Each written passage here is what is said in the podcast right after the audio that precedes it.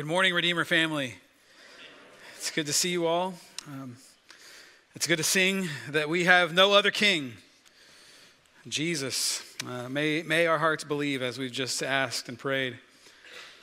Um, well, before we uh, dig in this morning, uh, I, I want to just mention a couple of things. Uh, number one, uh, we are uh, we've been praying for our friends, who are members of our church, Charlie and Kendall Wallace who had their little baby, Amelia. Um, and and she's uh, down in the NICU in the med center, and, and they, they knew this was happening uh, they, before she was even born, uh, but has she still has a couple of uh, I think surgical procedures ahead of her. Um, the baby does, and so we just continue to pray for them, and they're they're praising God, and it seems like she's doing okay, and so uh, just be praying for them uh, as they as they're down there with her and trying to navigate, you know, being in the med center. Um, and then and then also I, I, I, didn't get to be in here uh, on Friday night, but I walked past the doors and I saw like a lot of tables. And I, from what I understand, there were a lot of women in the room on Friday night. They didn't let me come, um, but it wasn't for me, it was for them. And so, man, praise God for uh, uh, our, our first Titus 2 uh, night for our women um, and so many that came and, and just enjoyed fellowship with one another. Um, it was a great group. And then, of course, our men uh, were here for, the, for breakfast the next morning. So praise God uh, for building uh, relationships and church family and fellowship and for, being in the, for him being in the middle of it. Well, uh, before uh, we're, we're going to be digging in this morning uh, to a new series. Uh, as you know, we've been going through the Gospel of Luke, and we're taking a break from Luke uh, this fall.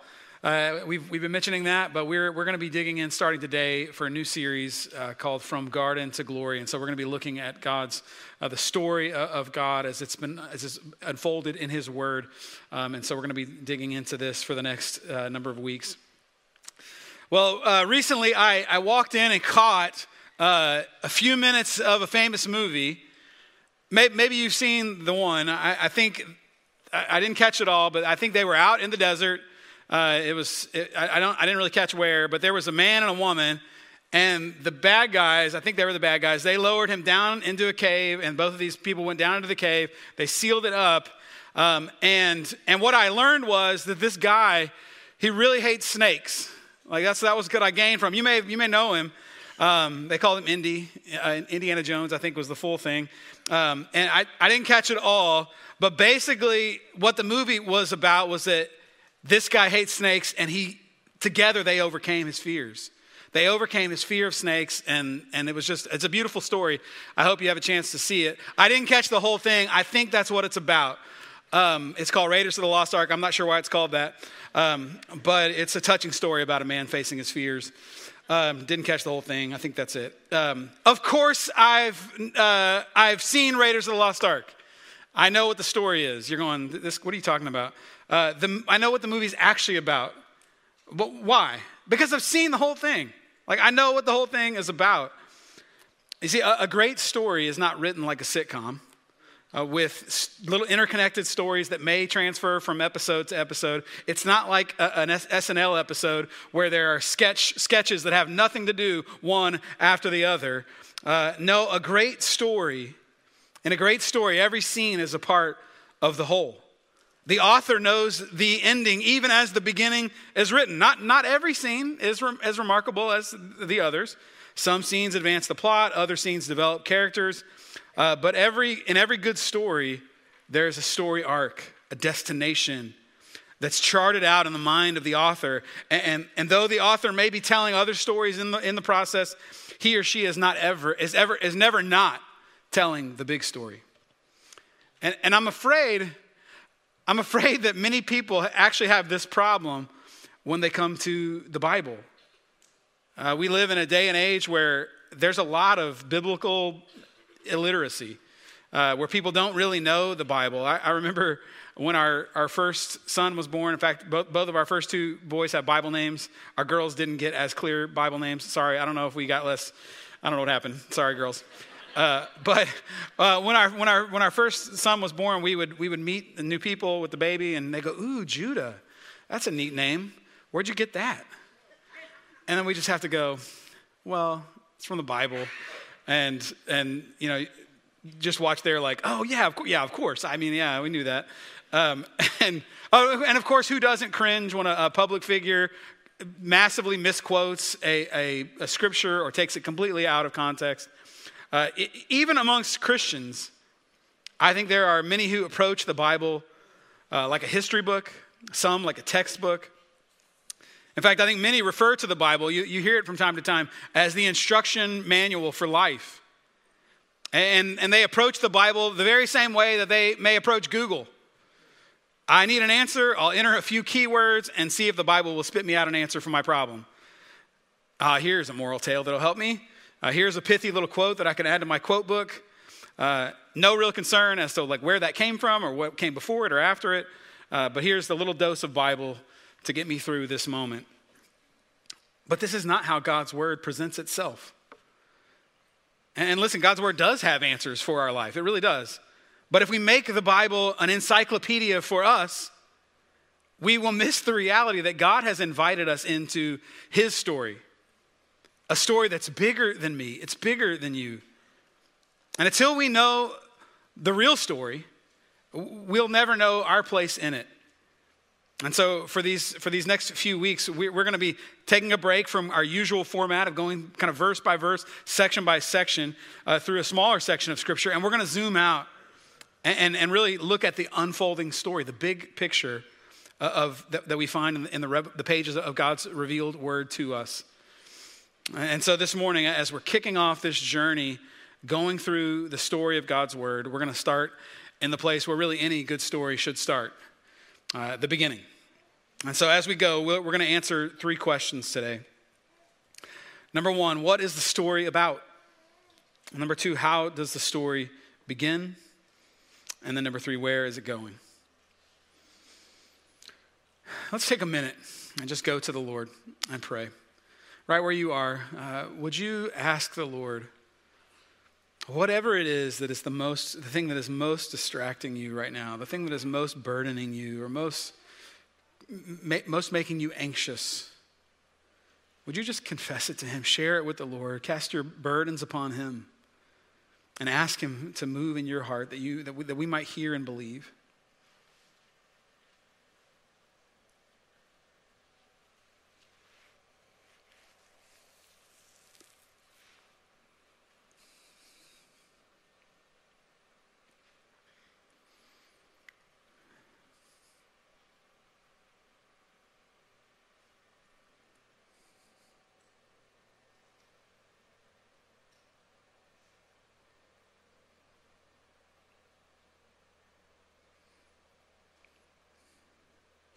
Now, would you, would you pray for me?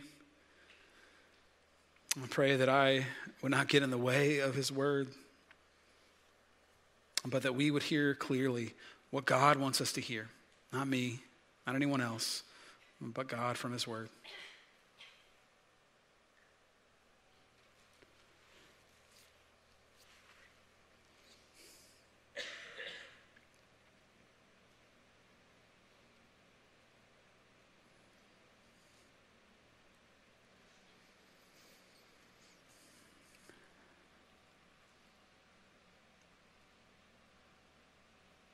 Lord, would you would you help us today? Apart from your spirit at work in our midst and in our hearts, apart from you and your care for us, we, we have no hope of understanding who you are. Lord, we praise you. We praise you that we have that you've come to us, that you've given us your word, that you've, that you've cared for us, that you've called us, that you've, uh, that you've brought, uh, that you've brought men and women and children into your family. And so, Lord, now would you, would you help us to, to hear from you, our Father, to hear from your word, to hear uh, the beauty of what you have made. And would you help us to rest in all that you've done? And we pray this in Christ's name. Amen. Well, as we as we go through this series, if you're if you're a reader, uh, I want to just commend a, f- a few books that have, have been formative for Lawson and I as we've been preparing for this series. Uh, and if, you, if, so, if you enjoy reading and you'd like to read along, kind of something complimentary, I know a lot of you are getting ready to start Bible studies, and you got you're like, man, I got plenty of books to read right now. Uh, that's praise God. Uh, but if you'd like to read along, I've, I've got three up here on the screen. Um, the first one is God's big big picture. That's actually that one sounds really big because it says big in it, but it's actually a really small book um, by Vaughan Roberts. It's a great little overview of the scriptures. Um, according to plan, uh, Roberts actually says, "I just got everything from Goldsworthy." Uh, so Graham Goldsworthy has a, a, great book. This is his kind of his newest uh, iteration of this uh, idea, kind of teaching through biblical theology. Um, and then lastly is a, a great classic uh, by D.A. Carson called "The God Who Is There." um, that I'm sure many of you, or some of you, I'm sure, have read, and um, I, I, would I would commend you to, to, check out any of these. So we begin with number one. Uh, what is the story about? Uh, well, to know what the story of the Bible is about, first, I think before we can even answer that question, we first need to a- a- answer the question who wrote it?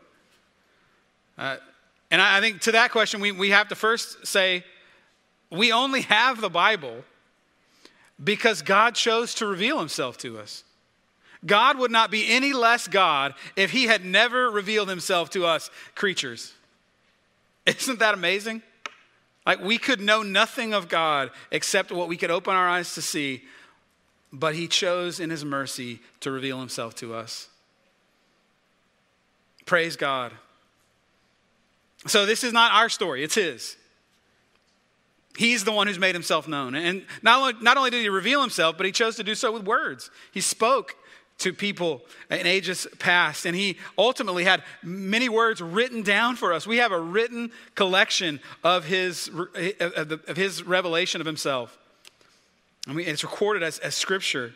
And so as we come to the Bible, we, we see this diverse collection of writings there's different genres of literature, there's poetry and historical narrative and prophetic books, even some letters. Uh, there are diverse languages used. There's Hebrew and Greek, even some Aramaic. And, and there are like 40 different authors from all different backgrounds writing across 2,000 or so years.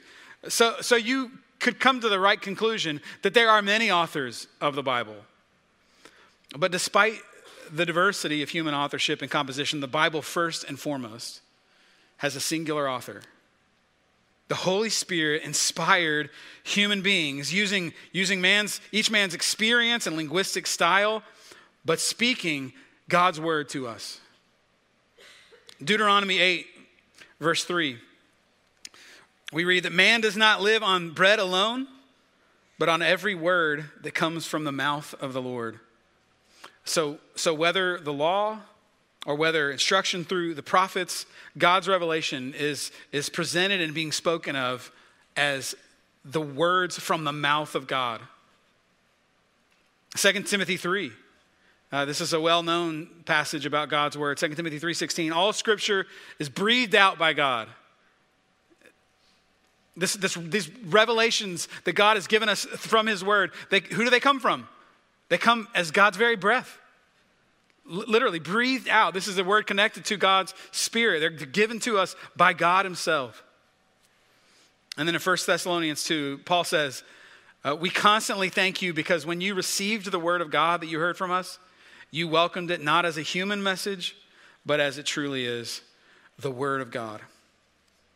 So, yes, in, in a sense, the Bible has many authors, but, but Scripture is testifying that there is one true author Similarly, the, the scriptures are comprised of many books, uh, but together, God's revelation is one book, one story.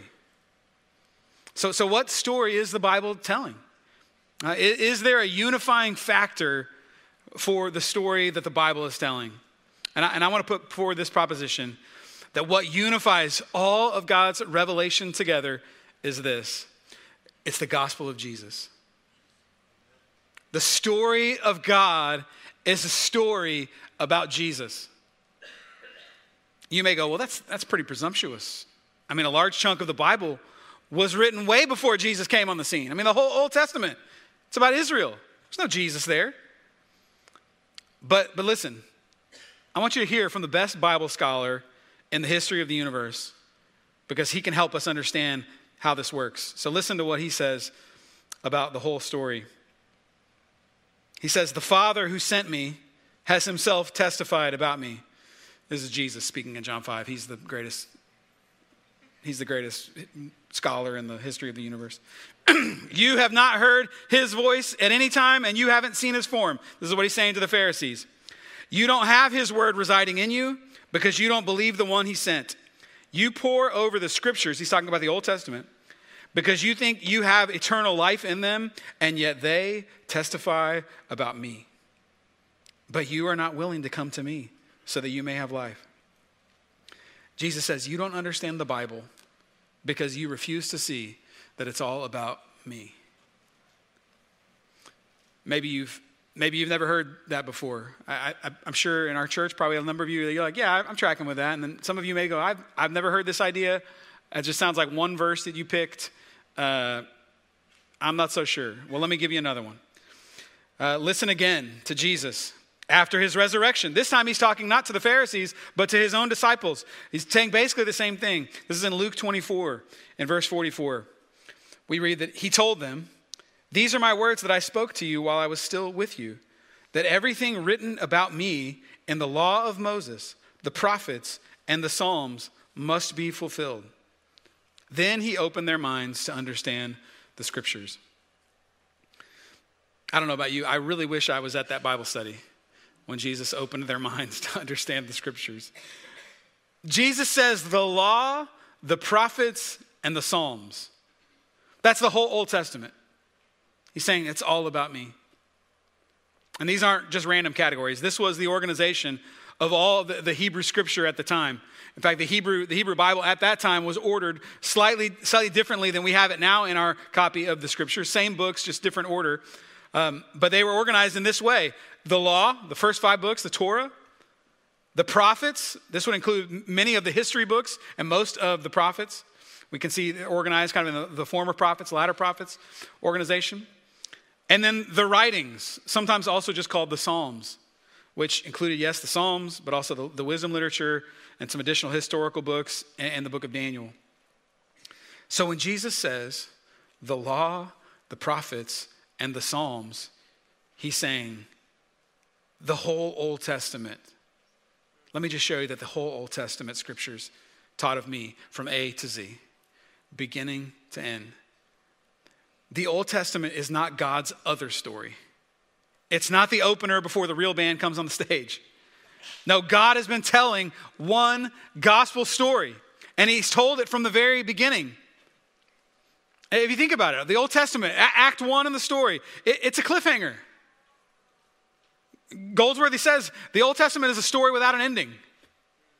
Why? Because the story's not done. I love how Sally Lloyd Jones says this in her children's Bible, the Jesus Storybook Bible.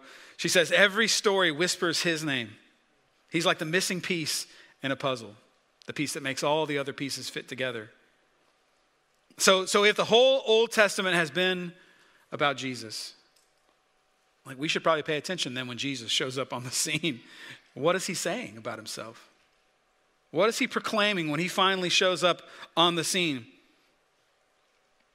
In Luke chapter 4, which we were in, you know, a long while back when we were in Luke, uh, when Jesus first begins his ministry in Capernaum, he said this. He said, It is necessary for me to proclaim the good news about the kingdom of God. He says, I've come to proclaim the good news about the kingdom of God. Okay, so we get the good news, the gospel, we get that about the kingdom of God. What, what are you talking about, Jesus? What kingdom? Well, the idea of a kingdom only makes sense if you've read the first act. The Old Testament needs the new to be complete, and the new really, the New Testament really calls upon the Old. So it makes so much more sense as we understand the whole story. Think of how the New Testament begins. In the book of Matthew, what do we get? We get a genealogy. That's not really a great way to start something, is it? That seems kind of, you know, kind of counterintuitive. You want to start with something really hard hitting. Uh, why? Because Matthew's showing us, he's proving that Jesus is from the royal line of David. He's saying, look, this is the Davidic ruler that we've been looking for. He is the fulfillment of the scriptures, the fulfillment of all the Old Testament. But it doesn't just stop in the gospel accounts. The church picks up this gospel message in the book of Acts. Peter's first sermon in Acts chapter 2, he tells, he tells the crowds, Jesus came from Israel's God. That's what he's saying.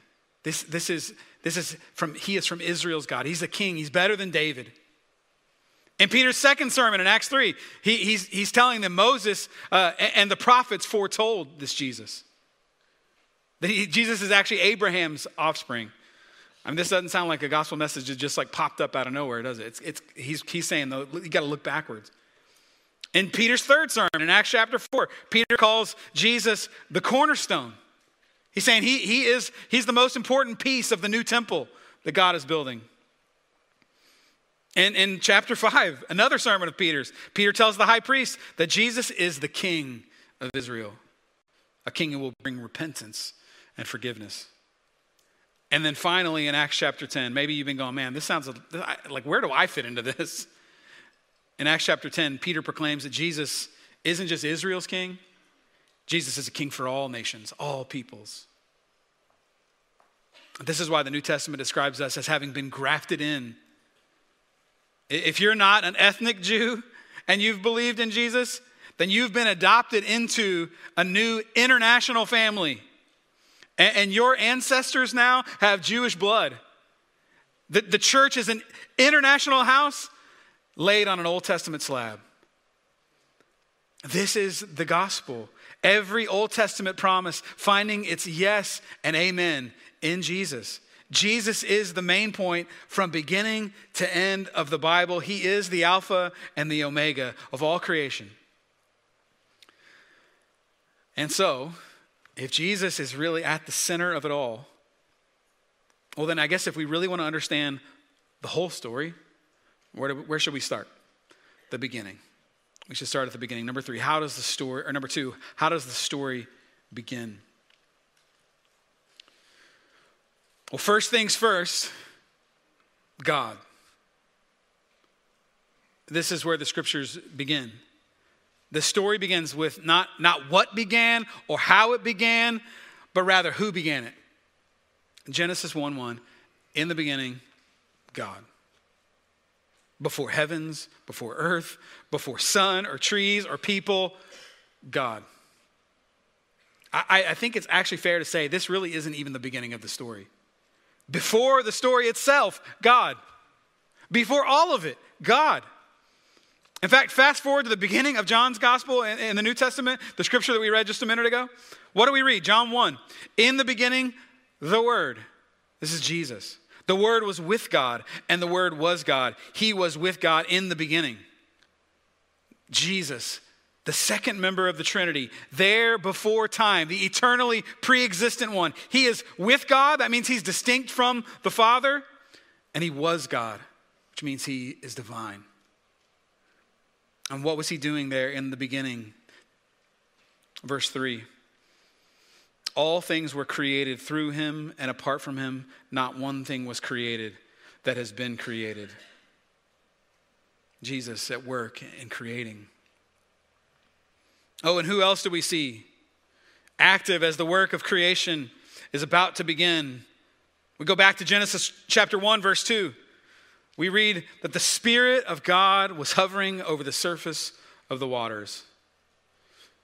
The Spirit of God, like, like a mother bird hovering over her nest where creation was soon to spring to life. The creation story is not a story about God's beginning. No, our triune God uh, was there. God is. There is never a time God was not. Psalm 90, verse 2 says it this way Before you gave birth to the earth and the world, from eternity to eternity, you are God. So, so, we must know that even in Genesis 1, we're entering into God's story already in progress. God's story is already going, His story has no beginning. But now, the beginning of everything else, every other molecule, begins with God. So, first, God. And second, God's creation. So, how did God do it? Genesis says he did it with a word. Where nothing existed, God spoke, and now matter exists. Genesis 1 and 2 is, is an account of words becoming things, words becoming life and people. Creation needed God's word to exist. And, Genesis 1, if you read through Genesis 1, you'll see that creation is described as, as happening in six days. And, and the point of our discussion today isn't to debate uh, theories about creation, whether these are actual 24 hour days uh, or whether something else is being described in Genesis 1. And listen, I, I know like people really get hung up on this part of the conversation. Uh, but, but do you know what, what many great theologians throughout history have inclu- uh, concluded about, uh, about this part of the conversation? That it's actually really hard to know what's going on. It's actually really hard to know. That, that while Genesis 2 seems to be written in this narrative uh, style where we're describing what God's done, Genesis 1 also has many elements of, of, of Hebrew rhythm and poetry, uh, which is very common in the scriptures, even in narrative. And so Listen, there are strong arguments in favor of a, of a young earth view of Genesis chapter 1, and there are strong arguments from the scriptures for an older earth view of Genesis chapter 1. But, but listen, there is a strong inclination in some parts of Christianity right now to say if you don't hold to a specific view of Genesis 1, particularly the young earth view of Genesis 1, then you don't love the Bible. Or you're a heretic, or you're on your way to atheism, bowing your knee to science. But just to help us out, can I, can I just tell you a few names of people whose view of Genesis might be called heretical as they wrestled through the meaning of what Genesis 1 is really teaching? Early church fathers Augustine and Irenaeus, Charles Spurgeon, Francis Schaeffer, more contemporary voices like Wayne Grudem and J.I. Packer, R.C. Sproul, Tim Keller. Listen, here's what I believe is most important in considering church history's view of creation. It's this is that we should be humble in our posture. Rather than demonize those who, who view Genesis 1 in a different way than you, let's just instead agree upon what all Christians have always acknowledged is the most clear and most important thing in the text, which is this that God and God alone created. God made everything you see ex nihilo, out of nothing. This isn't mythology, it's history. We didn't come from a big bang, from primordial goo, or from a battle between the gods. No, there is only one God who is the cause of all that exists. God spoke, and it happened. There was nothing, and then by a word, light. There was nothing. And then by a word, hammerhead sharks. Nothing. And then by a word, a real historical man named Adam. How? Because God, over and over, what do we read? God said, it happened, and he saw that it was good. God said, it happened, and he saw that it was good. And not only is he the cause, he is the king over all of it. We see the physical world being established, it has structure, it has order. And what do we see the world doing? We see the world obeying his command. And in a most incredible, most humbling turn, in his final creative act on the sixth day of creation, we read in Genesis 1 27. So God created man in his own image. He created him in the image of God. He created them male and female. The king of all creation crowns us, men and women, to bear his image. That's amazing. Stars didn't get this, trees and sunsets, horses, none of them get this designation, just us. Every human being, Christian or not, bears the image of God. And there, there's a lot to say about God's image, but, but I, think, I think this speaks less to any particular attributes about God being applied to humans and more towards humans, the, the importance of humans, the value of human beings. Human life carries dignity and worth to our Maker. We display Him in a unique way. Only humans are being described as, as knowing God. And as we've seen, the restoration plan of God that, that occurs throughout all of Scripture. It, it, all centers not, not around restoring the trees or the stars or the animals, but certainly He is going to restore the creation.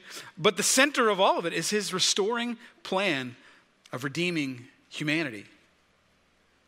Romans 8, verse 19 says this All of creation longs for what? For the sons of God to be revealed. All of creation is waiting for a restored humanity. And then look in, in verse 28 of, of chapter 1 of Genesis there. look to the great, at the great task that the Lord gives to his image bearers. We read, God blessed them, and God said to them, Be fruitful, multiply, fill the earth, and subdue it. Rule the fish of the sea, the birds of the sky, and every creature uh, that crawls on the earth. This is a, what a vision, like for life. This is go make more people. Go, go tend the, tend the earth. Go work in it. Go, go, be, go be fruitful. And God's already proved He's the one ultimately in charge. He's, he's the king. But he, get, he gives us the chance to play, to be stewards. And he gives, he gives to us only something He could give. We couldn't have taken it. That we get a position of governance over His creation. Isn't that beautiful? And David, I think, articulates in Psalm chapter 8 how this, I think it's really the only way that we should feel when we hear this. This is what, how David felt. He said, When I observe your heavens, the work of your fingers, the, the moon and the stars which you set in place, what is a human being that you remember him? A son of man that you look after him? You made him a little less than God and crowned him with glory and honor. You made him ruler over the works of your hands. You put everything under his feet. David's going, Who am I? Who are we? What a humble honor that you would uh, allow us to care for your creation. That we get to cultivate the land, to treat animals with dignity, most especially to honor all those made in the image of God. What an honor. And so at the beginning of the story, we now see a picture of God's kingdom that we're going to see throughout the scripture. We see God's people in God's place under God's gracious rule and blessing. God's people in God's place under God's gracious rule and blessing. This is, these are categories from uh, the, the little Vaughan Roberts book I mentioned earlier. Roberts calls creation then the pattern of that kingdom. It, it's the, the, the creation is a picture, it's showing us a picture of how the kingdom of God should be. What, what do we see? We see man and woman, Adam and Eve. That's God's people. They're bearing his image. They're placed into a home. That's, that's God's place, a perfect garden where he would dwell with them. And they're under his rule and his blessing. They're experiencing uninterrupted fellowship with God and with one another. No shame, we read.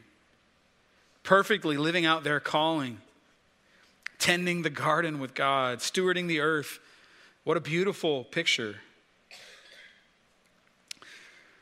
But of course, we know that Eden won't stay this way forever. So, number three, where is the story going? Where is the story going? Soon, uh, sin will invade the creation. And we'll talk about that more next week. But as soon as sin comes into the creation, the rest of the story, the rest of the story will become a yearning to return to the blessing of Eden. Like don't, don't you feel that even still? If only we could experience that sort of peace.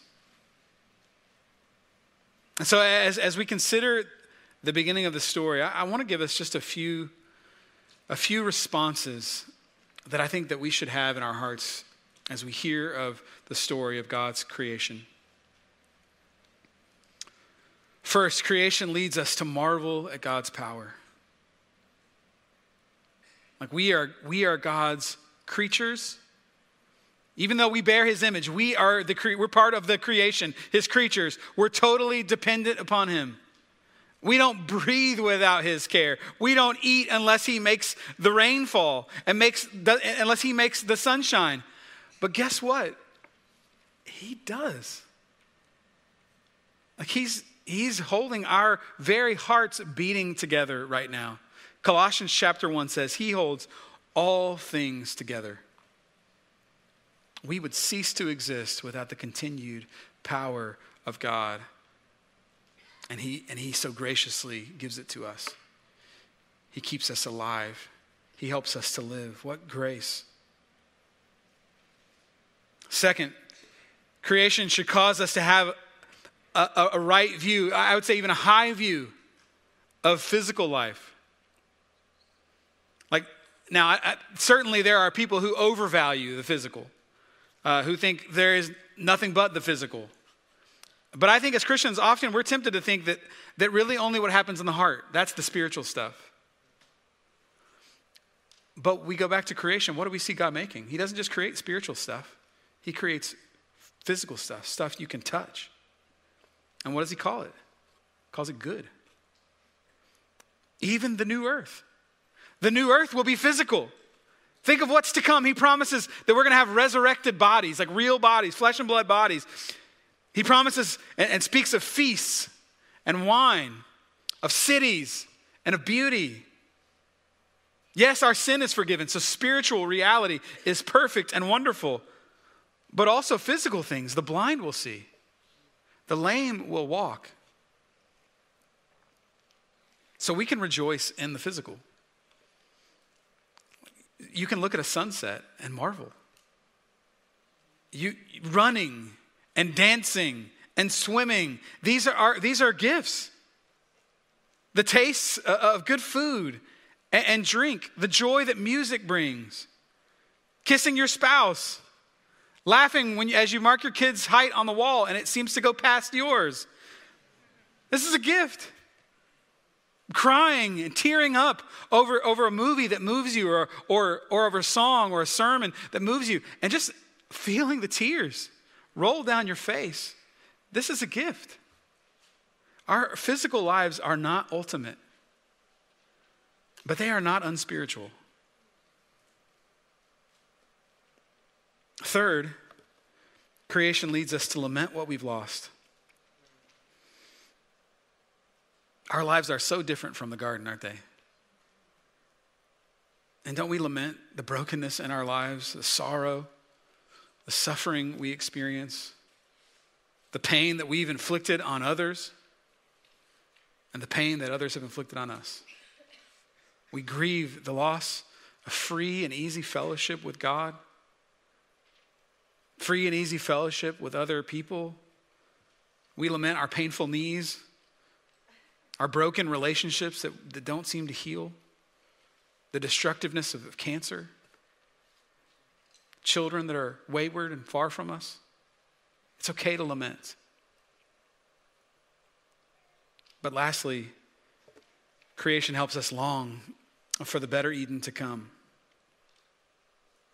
One of my favorite places on the earth that I've ever been uh, is to the giant Sequoia National Forest in California. And afterwards, if there's like someplace better, tell me. I'll hopefully I'll go there one day. Uh, but if you've never been to this forest, uh, I, it's like almost impossible to describe it. The trees are like, I'm, I'm not, this isn't, I'm not exaggerating, are like bigger around some of them than this stage. That's how big they are.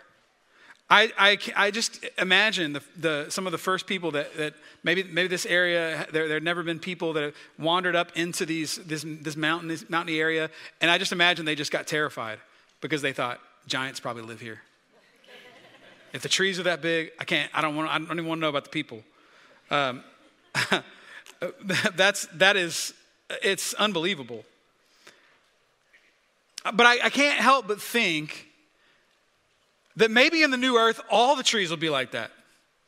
Like that all the trees are just not quite there to their potential yet. I don't know. I don't have a theology of what trees are going to be like. Um, but, uh, but I do think there is a sense in which you and I, men and women, we were made to be giant sequoias. And because of sin, doesn't it just seem like we're Charlie Brown's little Christmas tree. Like this ratty, old, junky thing, clogged up, messed up by sin, never as fruitful as we want to be, never displaying the image of God as clearly as we ought. Friends, we know how the story ends, though. There is hope. And the hope is not just in the ending. We, God is changing us from one glory to another even now. And, and we can't think of creation without rem- remembering and thinking of what He's bringing about in us and what's to come. The creation yet to come, the new creation. If you remember the very last day of God's creation, uh, what did He do on that day? He didn't create anything, did He? What did he do? He rested. Genesis 2, starting in verse 2. Actually, I don't understand why the chapter break is here. I feel like this should be at the end of chapter 1. But Genesis 2, starting in verse 2. On the seventh day, God had, com- had completed his work that he had done, and he rested on the seventh day from all his work that he had done. God blessed the seventh day and declared it holy, for on it he rested from all his work of creation. And of course, God's people, Israel, they remembered this day, right? They set it apart. They were commanded to remember the Sabbath, to rest from their labor, to keep it as holy. Uh, why? Because they, they, were, it, was, it was for them to remember, to remember that, that God made everything, to remember that they had rest in, in God and that they depended wholly on Him.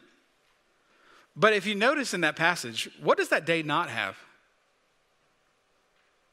The refrain is missing, right? The end. If it was like the other creation days, we would read this there was evening and morning, the seventh day. But, but do you know why that part of the refrain is missing? It's because God's rest never ended. God's rest never ended. God's Sabbath continues now. God's existence is pointing us toward an ultimate home, an existence where we won't fully experience, we, we will only then fully experience what it means to live in the Sabbath rest of God. And in that day, we will fully enter the rest of God. He will say, Enter into my rest. And don't we long for that to happen? Just this week, I, I had the honor of preaching at our brother John Evans' uh, celebration of life service. And there is now uh, rest for John. But to say goodbye makes us feel really restless in this life, doesn't it? Several families in our church right now are walking through significant difficulty, severe illness, painful marital brokenness. So we cry out, How long, O Lord? When will the striving end? When will our suffering cease? But here's the kicker Hebrews chapter 4 says this there remains a Sabbath rest for the people of God. And guess what? We won't know it fully until the new earth, but it's ours even now. The Lord Jesus Christ, the creator of all, he entered the creation he was not created. He was separate from the creation, but he identified with it. He moved in. He didn't have to, but he took on flesh. He became like us, and he laid his very life down. He left glory and was broken for us. All so that he might look to you and to me and say, Come to me, all you who are weary and heavy laden, and I will give you rest. Jesus is our Sabbath rest. He is your rest from work, from striving, your rest from pain.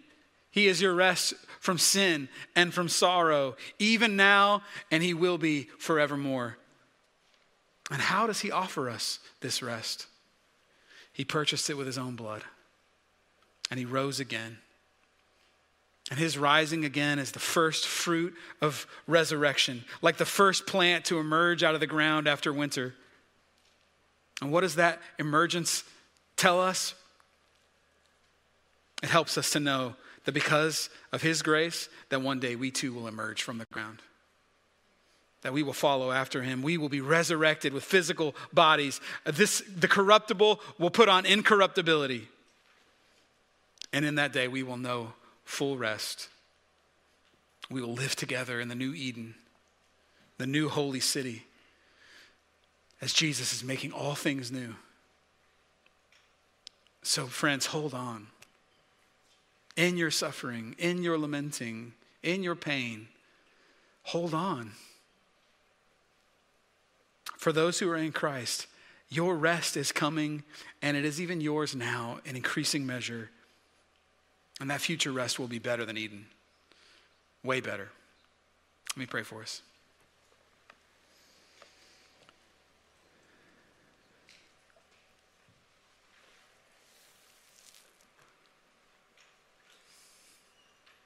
Oh, Father, would,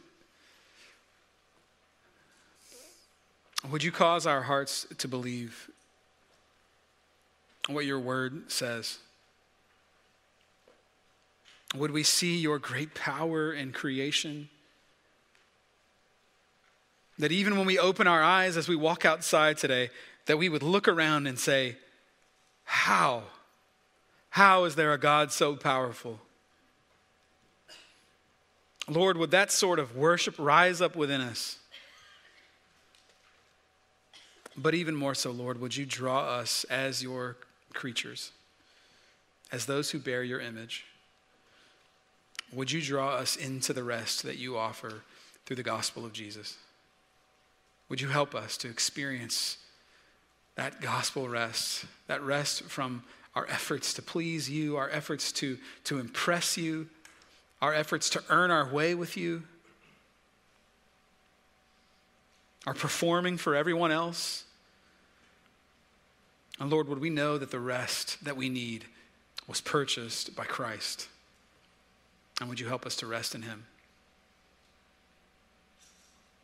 So, Lord, help us. We love you, and we pray this in Christ's name. Amen.